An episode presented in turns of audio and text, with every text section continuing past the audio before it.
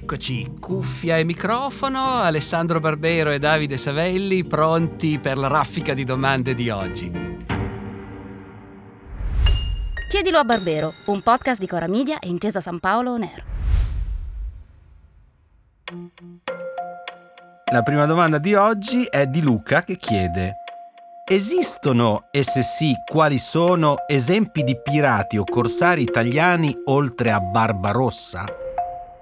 Ah, beh, dunque, allora, eh, Luca si deve essere confuso con, eh, con un altro contemporaneo, perché, come dire, Barbarossa, mh, che non è in questo caso ovviamente l'imperatore Federico Primo, ma è Barbarossa Hayrettin Pasha, e cioè il grande ammiraglio della marina, della marina del sultano, eh, che vinse grandi vittorie contro le flotte cristiane nel Cinquecento, nel Mediterraneo del Cinquecento, e che venne soprannominato appunto con questo soprannome in italiano. Ma, ma lui non era, non era italiano. Probabilmente Luca aveva in mente invece un altro corsaro e ammiraglio ottomano appena un po' più giovane, Uluç Ali, Ucciali come lo chiamavano i contemporanei, che lui sì era italiano. Com'è che un, un ammiraglio turco può essere italiano? Nel Mediterraneo del Cinquecento era una cosa facilissima, perché eh, si trattava di un ragazzo calabrese, che si chiamava qualcosa come Giovanni Dionigi Galeni, un ragazzo calabrese che viene catturato dai corsari barbareschi, le cui scorrerie in mare e anche sulle coste italiane erano molto frequenti all'epoca e servivano anche, fra l'altro, proprio a catturare schiavi. E questi schiavi venivano messi al remo, perché la guerra navale nel Mediterraneo si combatteva appunto con galere o galeotte eh, spinte a remi, quindi il bisogno di rematori era continuo. Eh, quello che succede è che il nostro Giovanni Galeni viene messo al remo, e però poi dopo un po' si converte all'Islam e a questo punto viene liberato. Perché mentre sulle galere cristiane, che ovviamente erano cariche di rematori, schiavi, musulmani catturati durante le scorrerie che i cristiani facevano contro il nemico, ecco, mentre sulle galere cristiane, quando uno schiavo musulmano si convertiva al cristianesimo, mh, veniva forse trattato un pochino meglio, ma non veniva liberato, restava incatenato al remo. I musulmani, quando uno schiavo cristiano si convertiva, lo liberavano, erano tenuti per legge. E il nostro diventa, diventa a questo punto un libero marinaio su, su una galeotta corsara, fa carriera rapidamente, acquisisce questo soprannome Uluç Ali, eh, che non è particolarmente onorevole, eh, perché vuol dire sostanzialmente Ali il tignoso, eh, quindi questa malattia dei capelli. No, vabbè. Comunque fa carriera, diventa rapidamente un rais, cioè comandante di una galera corsara, fa ancora carriera, diventa governatore di Algeri, comandante quindi della squadra dei corsari di Algeri. Come comandante della squadra di Algeri partecipa alla battaglia di Lepanto, in cui è l'unico comandante della flotta ottomana che se la cava decorosamente, eh, riesce a sconfiggere Gianandrea Doria, il genovese, che si trova di fronte nel suo tratto di mare, cattura e, e affonda l'ammiraglia dei Cavalieri di Malta. Insomma, Uluç Ali se ne torna a Costantinopoli trionfante, il, il sultano ovviamente lo accoglie a braccia aperte, è l'unico che torna e anziché prendersi una bella sgridata viene ricoperto di onori. Gli cambia nome il sultano, da Uluç Ali, Ali il tignoso, diventa Kılıç Ali, Ali la sciabola, e dopo un po' lo nomina comandante in capo della flotta imperiale. Ed era un calabrese di Isola Capo Rizzuto. Se andate a Isola Capo Rizzuto, nella piazza del paese c'è il busto di Uluç Ali con tanto di turbante, e la gloria, e la gloria locale. E questo è un caso appunto di, di corsaro del Mediterraneo, di corsaro ottomano, algerino, che in realtà era un italiano.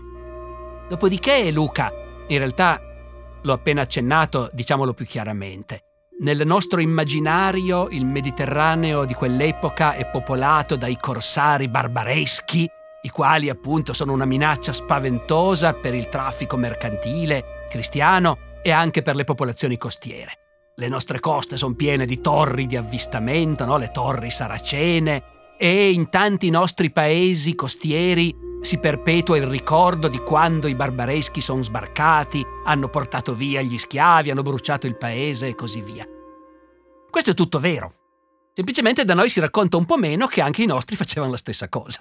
eh, i nostri facevano esattamente la stessa cosa e eh, la, l'organizzazione che si occupava di questo da parte degli stati cristiani era l'ordine dei Cavalieri di Malta, protetto e finanziato dal re di Spagna, che aveva proprio come scopo specifico quello di tenere in mare una piccola squadra di galere per fare la guerra di corsa contro i musulmani. E la guerra di corsa voleva dire che esattamente come facevano quegli altri, anche le galere cristiane, se intercettavano una nave musulmana, catturavano tutti, musulmani ed ebrei finivano tutti in catene a remare, e di tanto in tanto si facevano anche scorrerie sulle coste, sulle coste del Nord Africa, per esempio, con la stessa, con lo stesso effetto, con lo stesso risultato, mettere in fuga le popolazioni e catturare chi si poteva per ridurlo in schiavitù.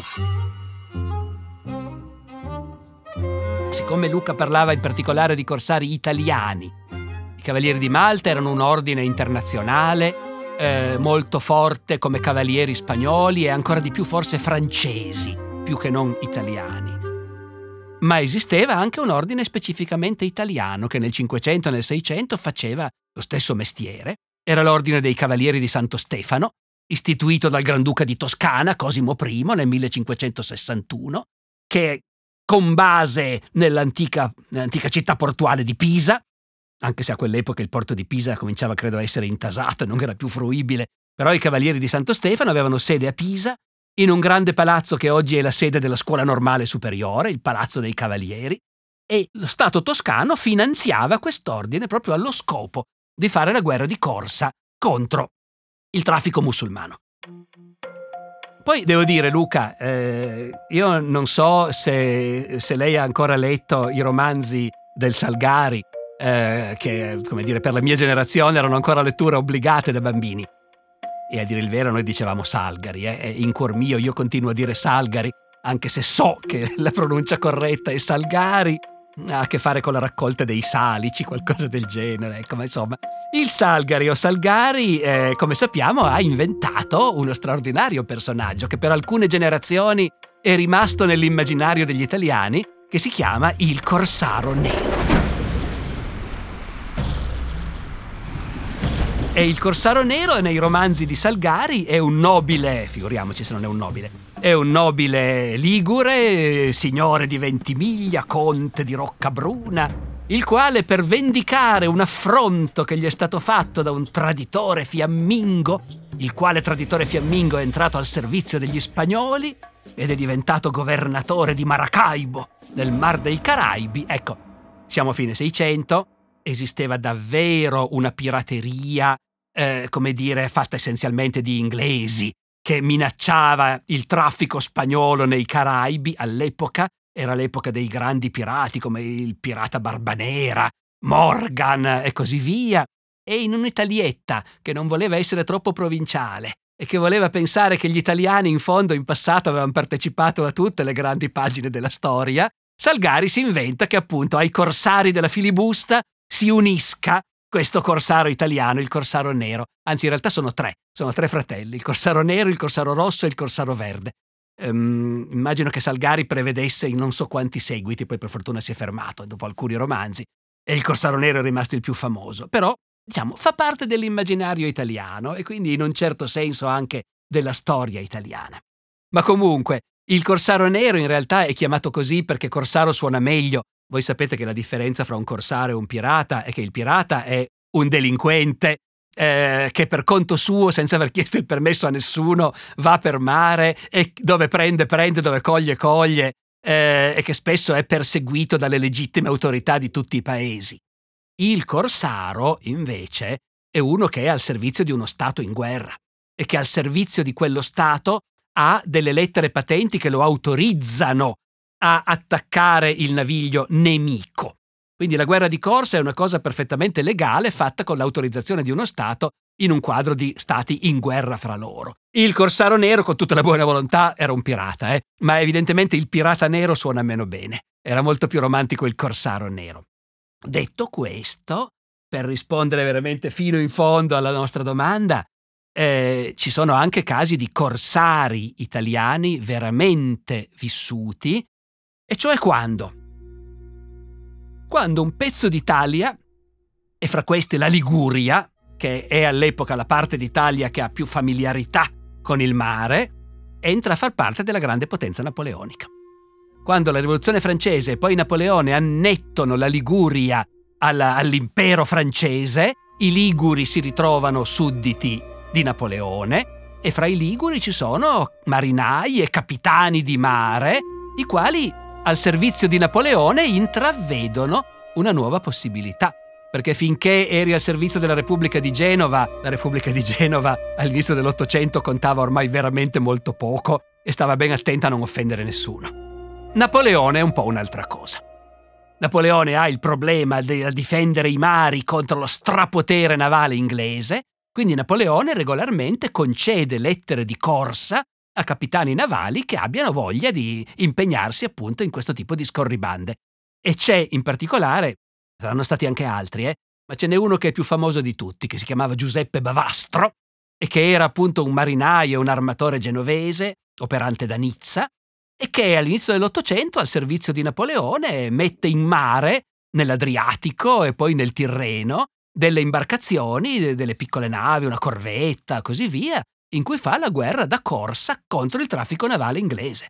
E si trova ad avere appunto avventure di vario genere, essere catturato dagli inglesi, poi è liberato, e quando crolla l'impero napoleonico, come altri italiani, emigra nell'America meridionale, dove sono in corso le rivoluzioni, le guerre di indipendenza contro gli spagnoli, e, e lì continua insomma a combattere, sempre con quest'aura un po' romantica di chi si mette al servizio dei rivoluzionari e dei patrioti, in realtà in questo quadro tradizionale di quello che fa al servizio di un governo, bada però a riempirsi le tasche naturalmente. Ma qual è il significato di filibustiere e bucaniere?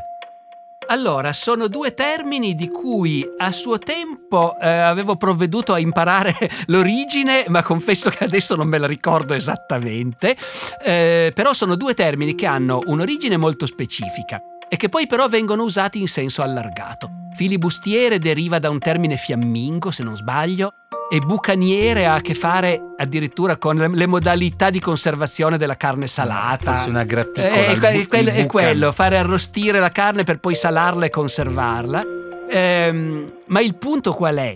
Il punto è che appunto alla fine del Seicento, con il grande impero spagnolo delle Americhe molto indebolito e che però continua a mandare in Europa i suoi convogli di galeoni carichi d'oro e di argento, e la potenza navale inglese che si sta sempre più rafforzando. Quello è il momento d'oro della guerra di corsa, perché l'Inghilterra, come dire, concede volentieri a comandanti navali delle patenti per attaccare gli spagnoli. Ed è anche il momento d'oro della pirateria, perché tanti comandanti navali, appunto quasi sempre inglesi o scozzesi, non si prendono la briga di ottenere un permesso dal governo per fare la, la guerra in mare contro, contro i galeoni spagnoli. Ed è un momento in cui effettivamente questo fenomeno dei pirati, che sono concentrati in questa zona dei Caraibi, in cui alcune isole sono loro, le occupano loro, le governano loro, e questa cosa piace da matti all'opinione pubblica internazionale a quell'epoca. Eh, a fine Seicento in Inghilterra ormai sono nati i giornali, è nata la figura del giornalista, è nata la figura del romanziere che scrive l'instant book sugli argomenti che piacciono al grande pubblico. È un ambiente di una modernità incredibile, quell'Inghilterra tra sei e settecento. E, e si scopre che appunto le gesta dei pirati dei Caraibi piacciono immensamente al pubblico, vendi un sacco di copie sostanzialmente, eh, e quindi se ne parla moltissimo. Ed ecco perché c'è bisogno di termini per designare questi personaggi. Piacciono queste parole strane che nessuno sa cosa vogliano dire in origine, come appunto filibustiere o bucaniere, ma che ben presto, siccome tutti leggono questi libri e questi giornali, ben presto per tutti indicano appunto questa confraternita, anche molto romanticizzata naturalmente, no? dei pirati dei Caraibi. C'è un'altra domanda sulla pirateria made in Italy, da parte di Valentino, dalla Spezia, che scrive: vorrei che il professore raccontasse del periodo sudamericano di Garibaldi, chiedendo: è vero che fu un corsaro? Allora, Garibaldi fu un corsaro effettivamente, eh, non a lungo. Lui in Sud America ha fatto un po' di tutto, ha fatto il commerciante di spaghetti, così come ha fatto il comandante militare, per lo più terrestre, insomma è stato al servizio di vari governi rivoluzionari, Si è acquisito benemerenze in vari paesi, ha combattuto anche per mare non come corsaro ma ufficialmente, perché quando passa al servizio dell'Uruguay eh, viene nominato comandante in capo della flotta uruguaiana, che non doveva essere un granché peraltro, eh. Ma comunque fatto sta che ancora oggi nella capitale dell'Uruguay, a Montevideo, c'è un monumento a Garibaldi, capo delle forze navali della Repubblica. Tutto questo non vuol dire fare il corsaro. Però qualche anno prima c'è un documento in cui in quel momento lui stava servendo degli altri rivoluzionari, dei rivoluzionari brasiliani, che avevano proclamato l'indipendenza della Repubblica di Rio Grande. E Garibaldi, che appunto andava sempre in cerca di buone cause da sostenere, si mette, si butta con questi rivoluzionari e il governo rivoluzionario della Repubblica di Rio Grande, siamo nel milleottocentotrentasette, concede una lettera di corsa per una, una lancia, poco più di una barca, che peraltro si chiama Mazzini e quindi è stata messa in mare appunto da un gruppetto di italiani, e c'è l'elenco dei quattordici uomini che sono autorizzati con la lancia Mazzini a fare la guerra da corsa contro l'impero del Brasile, e uno di questi quattordici è Garibaldi. Tempo scaduto. Ahimè, ahimè, c'erano ancora tante cose belle da raccontare, ne riparleremo un'altra volta. Vi salutiamo consigliandovi la lettura a suo modo di un classico, vale a dire Una ballata del mare salato, esordio della saga di Corto Maltese, l'indimenticabile serie a fumetti di Hugo Pratt. Una fantastica storia di pirati e corsari ambientata sull'Oceano Pacifico agli inizi del Novecento. Chiedilo a Barbero è una serie podcast di Cora Media e Intesa San Paolo On Air, scritta da Alessandro Barbero e Davide Savelli. Produzione esecutiva Lia Chiovari. Cura editoriale Davide Savelli e Anna Jacovino. Supervisione del suono e musiche Luca Micheli. Fonico di studio a Torino Riccardo Mazza di Experimental Studios. Fonico di studio a Roma Lucrezia Marcelli. Post-produzione e montaggio del suono Luca Micheli e Mattia Liciotti. Coordinamento post-produzione Matteo Scelsa. Io sono Davide Savelli e vi do appuntamento alla prossima settimana, ricordandovi che potete inviare le vostre domande via mail all'indirizzo chiediloabarbero chiocciola coramedia punto com oppure con un messaggio WhatsApp anche vocale al numero tre quattro cinque zero nove otto tre nove nove otto.